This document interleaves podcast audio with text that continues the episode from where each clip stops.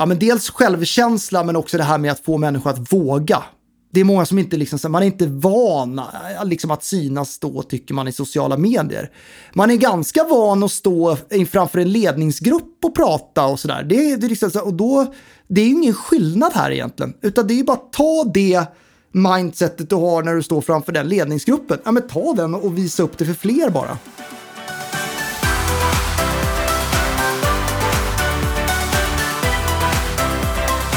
Varmt välkomna till podden Logistik överallt med mig Thea. Och mig Åsa. Det här är ju en podcast för dig som vill lära dig mer om logistik på ett lättsamt sätt. Ja, vi brukar säga att vi är lite som en logistikkompis i poddformat. Jobbar du i branschen så ska du kunna lyssna på den här podden för att få en aktuell branschkoll. Du ska kunna hålla dig uppdaterad inom logistikens värld och vi vill såklart visa att logistik finns överallt. Mm, så är det. Och idag kommer vi beröra ett ämne som ligger oss båda varmt om hjärtat. Men kanske allra mest dig Thea som jobbar med digital kommunikation och bland annat coachar andra i hur man använder LinkedIn. Ja, jag är så taggad på dagens intervju. Och vi båda jobbar ju i en bransch där man historiskt sett har sålt logistiktjänster mycket genom personliga kontakter och långa relationer. Ja, det har varit mycket fokus på traditionell försäljning när det gäller logistik. Precis. Men samhället har ju ändrats ganska mycket, precis som köpresan för kunden har gjort. Och kunderna idag har ju tillgång till mycket mer information än vad man någonsin tidigare har haft. Exakt. Och samhället blir allt mer digitalt. Så den stora frågan många bolag som säljer logistiktjänster kanske funderar på är hur ska man sälja logistik nu och framöver? Och går det att sälja logistik digitalt? Mm. Det är viktiga frågor som vi ska reda ut idag. Och tur är väl att vi ska intervjua ett riktigt säljproffs, så nu kör vi dagens intervju. Försäljning inom logistik har historiskt sett gjorts genom personliga kontakter och långa relationer. Men köpresan har ändrats så kunden har idag tillgång till mer info än någonsin. Så hur ska man sälja logistik nu och i framtiden? Och vad är egentligen social selling? Dagens gäst har en lång bakgrund som säljare och säljchef i internationell miljö. Idag hjälper han framförallt företag och säljare att vinna fler affärer och han är expert på modern försäljning. Han är också en av grundarna till Stjärnkällepodden. Varmt välkommen till Logistik överallt, Filip Gossi. Tack! Du har ju jättemycket för dig om dagarna, men vad jobbar du med och hur ser din bakgrund ut kortfattat? Ja, nej men ni, ni har ju varit inne på det lite grann, så att, men försäljningsbakgrund, eller ja, universitet, försäljningsbakgrund, trodde inte att jag skulle börja jobba med försäljning när jag gjorde det för ungefär femton år sedan. Och har ju de fem senaste åren drivit ett, eh, bolaget Stjärnkällepodden då, tillsammans med min vapendragare Thomas Wessander och även nu då Karin Moberg. Eh, och, och det vi har fokuserat på de två senaste åren i det bolaget, det är utbildning i hur man ska liksom, ja, men använda LinkedIn för att, för att göra mer affärer helt enkelt och bygga sitt personliga varumärke. Så det är det vi gör eh, liksom, till vardags när vi inte spelar. Vi spelar ju också en podd. Vi har ju då Stjärnkällepodden, ett avsnitt i veckan släpper vi där. Eh, där vi pratar lite mer brett om försäljning. Men, men, men det vi utbildar i, det vi valde för två år sedan, det var att vi, nu är det all in LinkedIn och social selling. Så det är det vi gör.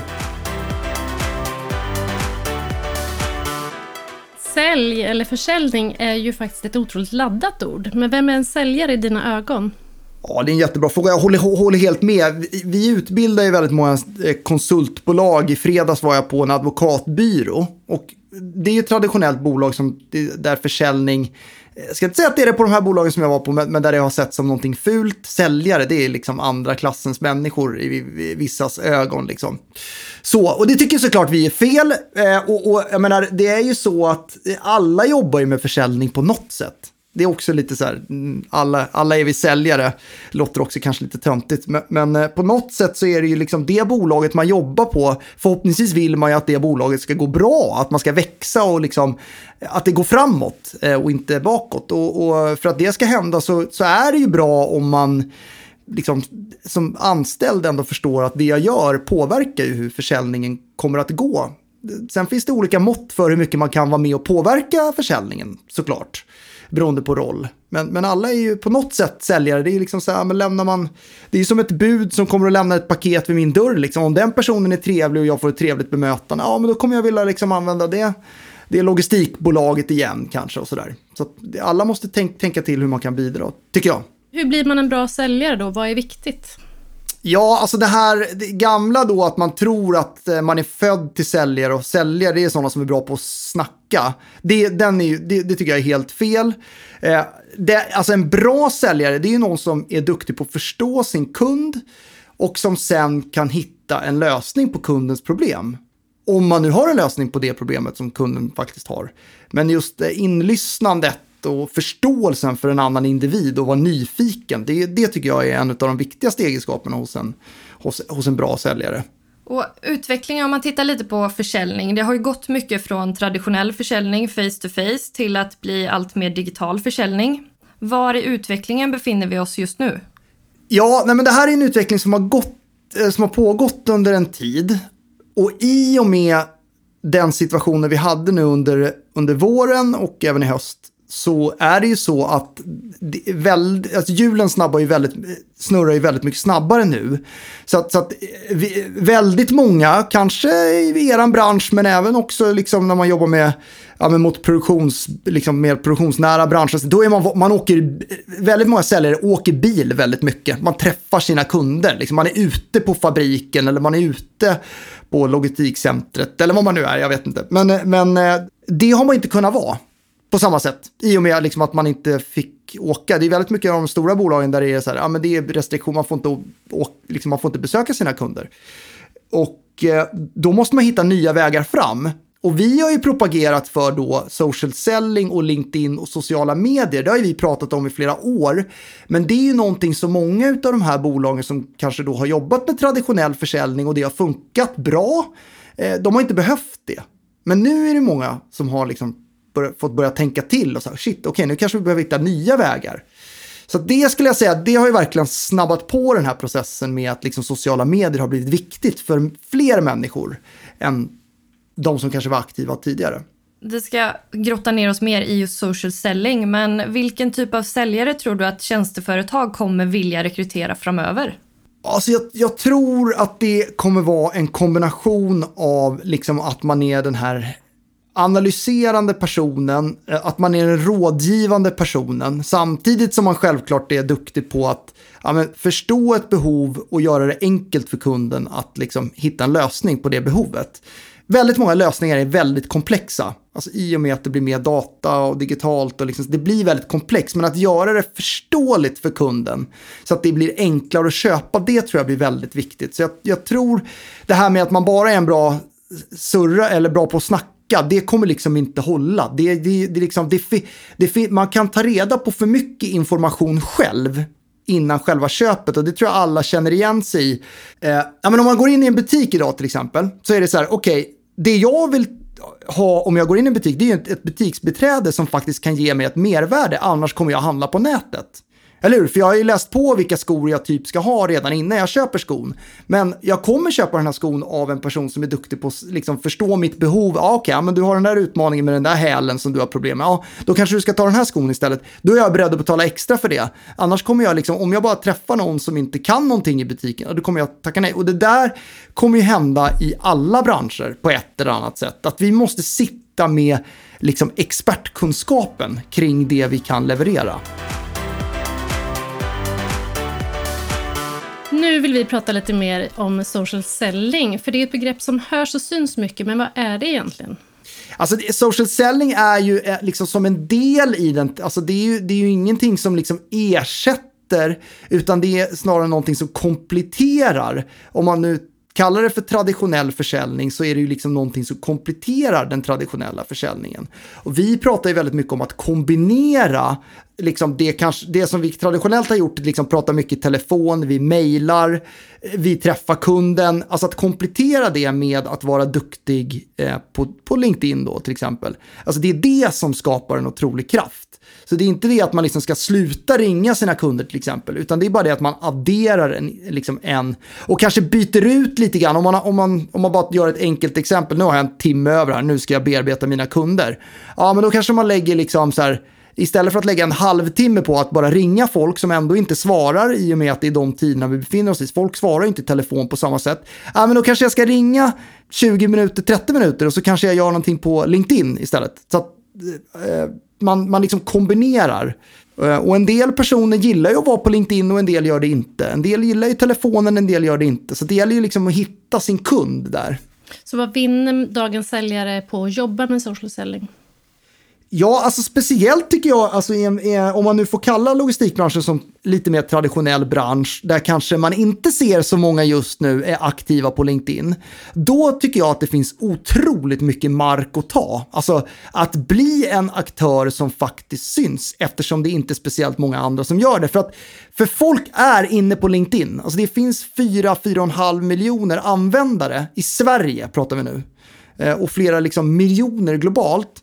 Folk är där, och ännu mer skulle jag säga nu i de här tiderna. Man är liksom kunskapstörstande, man vill bygga nätverk, man vill liksom, det går en våg i det. Den ska man ju nyttja. Om man säger så här, vad är inte social selling då? Om man är på nätet.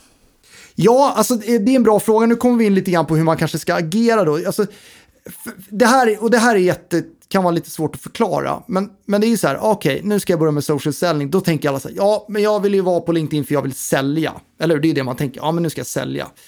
Eh, och, det, och då börjar folk sälja. Alltså man, börjar ta, man tar fram megafonen och så börjar man prata liksom inifrån och ut. Eh, och det blir liksom, det är inte rätt. Eh, utan, utan det handlar om, och det här tog jättelång tid för mig att förstå, att ju mer jag ger av min kunskap, alltså ju mer jag ger bort så här grejer som man kanske traditionellt så här, konsultbolag tänkte och tänker fortfarande en del så här, nej men det här, det här är liksom det som är mitt strukturkapital, det här kan jag inte ge ifrån mig. Men ju mer man ger, ju mer får man tillbaka. Alltså det tog jättelång tid för mig att förstå det.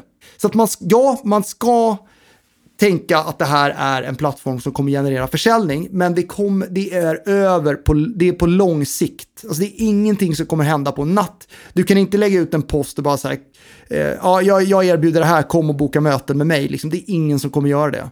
Vi ska gå in mer på det här huret eh, sen, men bara liksom för att få ett hum, hur effektivt är det att jobba på det här sättet jämfört med att bara ringa kalla samtal till exempel? Ja, men jag kan ta ett exempel. Jag brukar visa ett exempel på hur vi arbetade under hösten tjugonitton, det var ett år sedan då, då, då, då alltså vi jobbar ju väldigt mycket med, vi har ju skapat oss ett, jag, Thomas och Karin då, som, som jobbar på Stjärnkällepodden, har ju skapat oss ett stora nätverk, vi når ungefär femtio tusen personer, bara vi individer, och det vi gör det är att vi lägger ut ett ett inlägg i veckan på LinkedIn. Liksom. Vi skapar ett brus och så har vi vår podd där vi släpper ett, in, liksom ett avsnitt i veckan. Ja, men det skapar ett brus på marknaden. Sen då så gör vi, för att man då ska ta reda på det här bruset, så får vi människor att gå till nästa nivå i vår leadstratt som vi kallar den då. Och då, då, är, då är det så att ja, men ibland så bestämmer vi oss då för att till exempel köra ett webbinar. Så här, ja, då kör vi ett webbinar. Och då förra hösten, jag brukar ta det som ett exempel, vi pratade om något som kallas för löken. Här kan man ju se på LinkedIn också då. Så här, ja men okej, jag och Thomas gjorde en, en promotionfilm som var ganska rolig. Vi sprang runt och liksom åkte lite sån här voj, vad heter det, skoter, ja, och spelade basket och höll på. Och så sa vi så här, ja men om man vill lära sig mer om den här löken då, som vi berättar om i den här filmen, då ska man vara med på vårt webbinar. Och då fick vi åttahundra personer som signade upp på det här webbinariet. Det var fyrahundrafemtiotvå personer som deltog på webbinariet. Liksom, det är fyrahundrafemtiotvå säljmöten. Det tar lång tid för liksom alla eh, att ha fyrahundrafemtiotvå säljmöten. Det vi gör sen det är att vi erbjuder då nästa steg som är liksom något vi kallar för social selling-dagen. En halv dag som man betalar för att vara med på. Och sen så får vi folk att boka upp på det där. Det var sextio personer av de här fyrahundrafemtiotvå som var med på den som bokade upp. Och sen säljer vi nästa steg som är liksom... Ja, en företagsspecifik utbildning eller ett vidare abonnemang i vårt social selling community. Men, men, och man behöver inte kunna detaljerna i det här, men det man behöver förstå det är att det är ett otroligt effektivt sätt att driva nykundsförsäljningen, absolut, men även få in befintliga kunder och, och liksom visa att man är där och att man ger extra värden och så vidare. Så det blir ett otroligt effektivt sätt, och jag menar traditionell försäljning, då är det liksom så här ett samtal, en person. Ett möte, ja man kanske kan få med liksom fyra, fem personer om man är duktig. Liksom man får med ledningsgruppen på ett möte. Men det är, liksom så, det är fortfarande att du ska dit och du ska träffa så här. Mm, det finns, det ska man göra också. Absolut. Men, men på det här sättet så det blir väldigt skalbart. Vad behövs från arbetsgivarens håll? Hur kan de bidra för att säljorganisationen ska kunna komma igång och jobba med social selling? Ja, alltså det, det, det är ju att man, att man förstår att det är viktigt och att man ger tid till säljorganisation. Kanske en utbildning också så att man liksom vet ungefär vad man ska göra. Det är ju bra då såklart. Men, men, men jag tror att det är liksom just det här att, att man förstår att okej, okay, om vi nu satsar på det här då kommer jag inte höra lika mycket samtal som jag har gjort tidigare utan jag kommer se folk liksom hänga mer på LinkedIn. Och det är ju svårt för många säljchefer och säljdirektörer liksom att okej, okay, nu är det ingen som ringer. Jag har själv varit den säljchefen som bara, varför är det ingen som ringer? Typ. eh, och, och, och man blir liksom, eh, ja, man, man får grå hår av det. Men, men det gäller ju att förstå det att okej, okay, här behöver man ju liksom ge möjlighet för människor att lägga tid på att kanske svara på det där mejlet eller svara på det där LinkedIn-meddelandet eller skriva en post på LinkedIn. För att man förstår att det långsiktigt är liksom bra. Eh, men en fråga som man möts av i väldigt många diskussioner och även i mitt yrke, det är ju liksom hur ska sociala medier egentligen bidra till mer affärer? Vad, hur, hur bemöter du den frågan när du får den? Ja, men jag, jag, det handlar ju om att sälja in konceptet. Och sen är det ju så här, alltså varje person då, kanske framförallt om man jobbar med försäljning då, ställer sig frågan så här, okej, okay, hur gynnar det här mig, min försäljning och bolaget? Alltså så här, man vill ju göra det bästa för sig själv som möjligt och för, bo- alltså för bolaget såklart som man jobbar på förhoppningsvis. Så det, det gäller ju liksom att förstå att poletten trillar ner. Så här, okej, okay, det här kommer gynna, om jag blir mer aktiv här, då kommer det gynna bolaget men också mig själv. Och vi pratar ju mycket om att bygga det personliga varumärket. Det är det vi utbildar i. För att vi vet att det är det som ger mest engagemang på LinkedIn.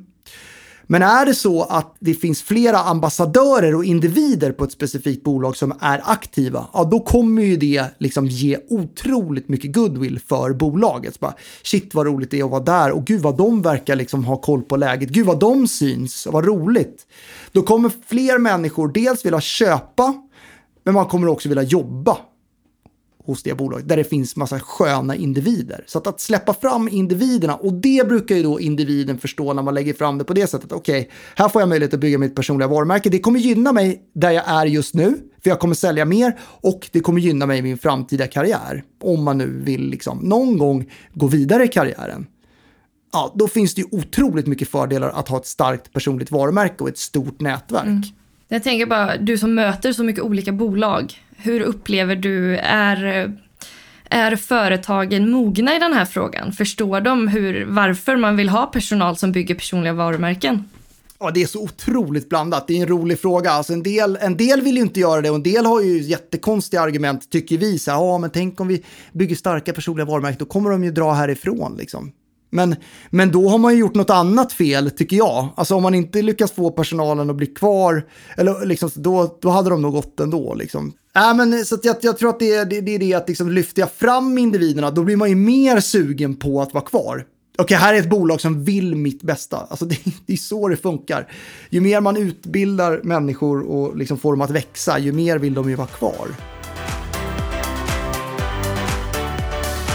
Om du skulle ge tre bra råd runt business-to-business-försäljning just, vilka skulle det bli? Ja, jag brinner väldigt mycket för struktur i säljarbetet. Alltså så här, det, det, det handlar om att jobba med försäljning på ett strukturerat sätt.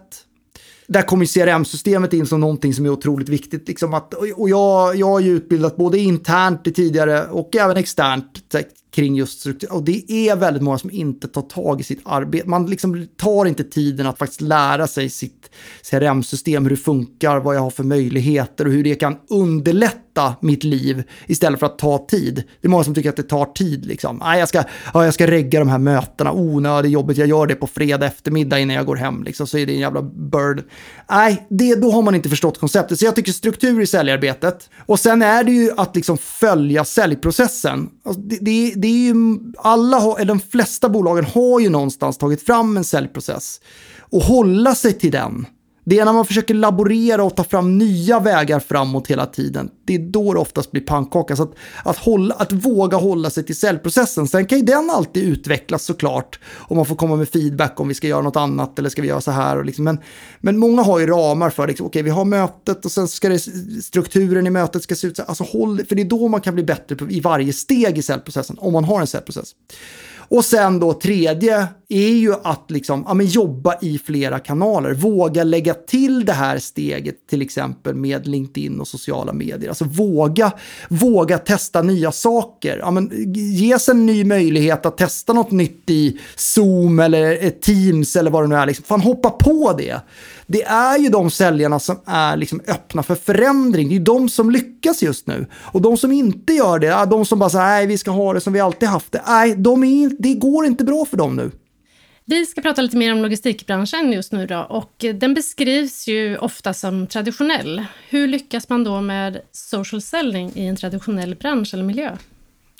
Jag tror ju att man har väldigt stor möjlighet att sticka ut. Alltså om man nu vågar, för det, det är ofta någonting som vi jobbar väldigt mycket med i de vi utbildar. Det är ju att jobba med ja, men dels självkänsla men också det här med att få människor att våga. Det är många som inte liksom, man är inte van liksom att synas då, tycker man, i sociala medier. Man är ganska van att stå framför en ledningsgrupp och prata och sådär. Det, det, liksom, och då, det är ju ingen skillnad här egentligen, utan det är ju bara att ta det mindsetet du har när du står framför den ledningsgruppen. Ja, men ta den och visa upp det för fler bara. Så att jag tycker att det handlar väldigt mycket om att våga, och jag tror att luckan för, om man nu säger att ni är i en mer traditionell bransch, är ju större för er än vad det är för andra branscher, för det finns inte lika många som sticker ut och är aktiva. Om man då vågar göra det så tror jag att det finns väldigt mycket att hämta. Om man idag är säljare i logistikbranschen men inte är så aktiv på LinkedIn och kanske lyssnar på det här, hur kan man använda plattformen för att öka sin försäljning? Vad ska man göra om man vill komma igång? Bra fråga. Det handlar ju om att ta några steg i taget. Man kan liksom kanske inte, alltså det är lätt att det blir för stort, att man inte orkar och liksom så. Så att jag tror att man jag tror att man ska börja bara och bara börja vara inne på LinkedIn lite oftare än vad man är. Är man inne en gång i veckan nu eller en gång i månaden? Ja, men försök att vara inne oftare, kanske en gång om dagen, och titta så här, vad som händer, vilka är aktiva, vilka är det som får mycket likes och kommentarer på sina på sina poster. Alltså bara, bara och liksom kanske våga likea och kommentera någon annan inlägg. Bara där är ju en barriär för en del. Liksom att, att, att bara utmana sig själv lite grann. Alltså lägg fem minuter om dagen och titta. Liksom. Det här är det som händer. Ja, men det, här, det här gillar jag, det här gillar jag inte. Det är ju ett första steg skulle jag säga. Det andra steget det är ju liksom att börja då titta på. Alltså man är ju ans- ansiktet utåt. Om man gör en googling på er två och eh, alla andra eh, i Sverige, så är det liksom det första som dyker upp är ofta LinkedIn-profilen. Och det är ju så att man köper av en person.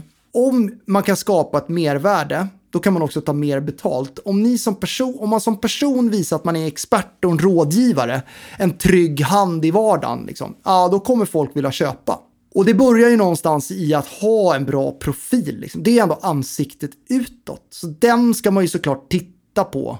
Så att den ser bra ut. Så att kunderna förstår, okej, vad kan den här personen hjälpa mig med? Och då behöver man gå ifrån den här tanken att det här är mitt C V, det här har jag som liksom när jag söker jobb. Det behöver man ju liksom tänka ut, tänka om och istället så här, okej, hur, hur ser min potentiella kund på mig när de ser på min profil? Svara min profil på frågan vad jag kan hjälpa dem med. Så det är väl nästa steget, och sen våga börja connecta med människor. Alltså våga bygga nätverk.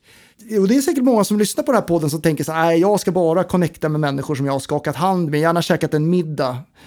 Med liksom, ja, den, alltså det tankesättet är lite traditionellt skulle jag säga. Så att, att, att våga connecta med människor som man inte har träffat.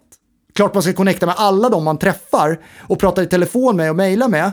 Men också våga liksom så här connecta med människor som man inte har träffat. Alltså potentiella kunder framförallt. Där, där man liksom erbjuder dem ett värde under lång tid. Och sen så förhoppningsvis så börjar de engagera sig, för de tycker att, att ni är väldigt duktiga individer. Och så, liksom, ja, så börjar dialogen och så kan det leda någon vart. Du brinner ju väldigt mycket för just personligt varumärke och eh, ni pratar ju väldigt mycket om det i er podd och säljer utbildningar kring det. Men varför det är viktigt och hur gör man om man känner nu att nu vill jag börja bygga mitt personliga varumärke? Mm. Ja, men vi, eh, om, om man ska ta steget som är efter då, det här eh, tredje steget som var då eh, nätverket, så, så, så vill jag säga att då handlar det om att tänka igenom så här, okej, nu ska jag gå ut och bygga mitt personliga varumärke. Och då har vi en modell som vi kallar för löken, så, som liksom ska illustrera lite grann hur man kan tänka när man ska bygga sitt personliga varumärke. Och, och anledningen till att man ska bygga personligt varumärke, det är ju för att det är det som människor är intresserade av att följa. Man är intresserad av att följa dig, inte bolaget att jobba på. Alltså stora bolag som P V C, Coca-Cola, alltså eh, Michelin... Eller Michelin kanske man säger. Eh, alltså inte ens de kan ju få engagemang i sina poster. Liksom. Även om folk har bra anknytning till deras varumärke så skiter folk i det. Man är intresserad av vad individerna säger på de här bolagen. Så därför ska man bygga sitt personliga varumärke och behöver man en strategi och då ska man tänka i löken. Och det vi menar då att det är så här, det man ska prata mest om, det är, alltså själva kärnan i löken, det är ju sitt expertisområde. Alltså vad kan du erbjuda för tjänster? Inte så att det blir krängigt och säljigt utan utifrån så här, vilket värde kan du skapa liksom? Vad ska man tänka på? Ska jag välja tågfrakt eller flygfrakt? Vad är för- och nackdelar med det? Nu var det ett jätteenkelt exempel då. Vad ska jag tänka på när jag fraktar på tåg? Vad ska jag tänka på när jag ska fylla en lastbil? Vad ska, alltså jag, nu bara kan jag inte riktigt. Men, men liksom, det är typiska grejer som man borde prata om då.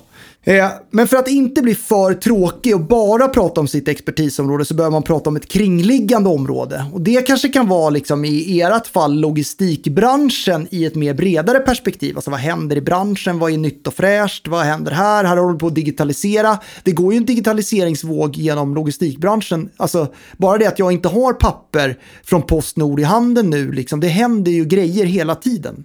Ja, men det kanske man kan prata om, även om det inte är direkt knutet till det jag kan leverera. Liksom. Men jag förstår branschen. Jag förstår och är intresserad av vad som händer. Det skulle kunna vara ett kringliggande område då. Eh, och sen för att inte bli för tråkig i det så behöver man blanda in det man är passionerad över själv. Ditt passionsområde. Man vill lära känna dig som individ. Då blir man mycket mer intressant att följa. Och det som jag tycker att vi har sett på LinkedIn är att ju mer personlig jag kan bli, desto bättre är det. Ja, kommer vi få se mycket virkning och löpning nu till er?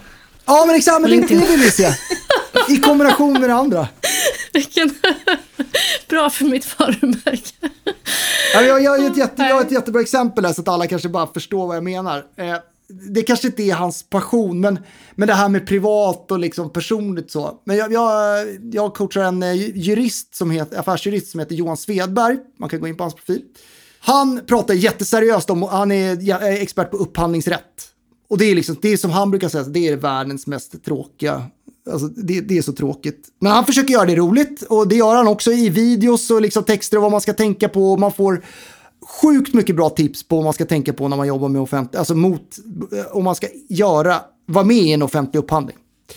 Men så la han ut förra veckan en bild på när han körde ett webbmöte så här. Och då är det kostym upp till och sen så här shorts ner till. Och så står han i tvättstugan uppe så har han liksom, ja, liksom byggt upp det där eh, liksom på tvättmaskinen. Och då var det, alltså när en sån person som är jurist, när man inte förväntar sig att okej, okay, den här personen kommer göra något crazy. När han gör det så är det hans mest likade post ever. Liksom. Över femtio tusen visningar och liksom folk bara älskar att han liksom är lite crazy bara för att det är, jurister inte är det generellt. Och det, det kanske inte är hans passion då i och för sig att ha shorts i tvättstugan och liksom stå, men, men, men, men det här med att liksom våga vara lite privat i vardagen, det funkar väldigt bra just nu. Nu till sist faktiskt så tänkte vi avsluta med några korta fördomar i ämnet försäljning och sälj och digitala medier som du gärna får bemöta med en kort kommentar. Ja. Folk orkar inte med alla digitala kanaler och det här ständiga bruset som finns i dem. Nej, välj en. Välj LinkedIn då. Affärer ska göras face to face. Ja, men det är jättebra att träffas face to face, men det kan man göra i kombination med att ses digitalt. Sociala medier är bara ett sätt att få bekräftelse på. Nej, det, det håller jag inte med om. Men man får bekräftelse också. Det är ganska roligt faktiskt ändå. Det är ju en egoboost. Många gillar ju det. Men jag ser det ju som att jag gör det för att driva bolaget och försäljningen framåt. Kalla samtal är döda. Ja, börjar bli. Om man vill följa dig digitalt på något sätt då, hur gör man då, Filip? Ja, nej, men lättast är på LinkedIn såklart. Filip Gossi. Det, ni får jättegärna connecta. Och när vi skriver ett litet personligt meddelande så får ni göra det. Det går bra utan också. Såklart, man får jättegärna följa mig på Instagram. Samma där, Filip Gossi. Och Stjärnkällepodden kan man också följa både på LinkedIn och Instagram och Facebook och sådär. Men, men LinkedIn, det är ju där vi absolut mest liksom delar med oss av värde. Så om man vill ha tips och tricks när det kommer till LinkedIn och social selling, så då är det där man ska följa mig. Det här var allt för idag. Tusen tack Filip för att du vill gästa Logistik överallt och ge oss insikter i varför logistikbranschen bör anamma social selling. Ja, tack så jättemycket, det var jättekul att prata med er. Stort tack till även er som har lyssnat idag. Feedbacka gärna vad ni tyckte om det här avsnittet. Och glöm inte att vi släpper ett mikroavsnitt om exakt en vecka med Filip Gossi, där han lär oss hur man kommer igång med social selling. På dagenslogistik punkt se hittar du också en sammanfattning av det här avsnittet och såklart massvis med andra färska logistiknyheter. Glöm inte att kika in där.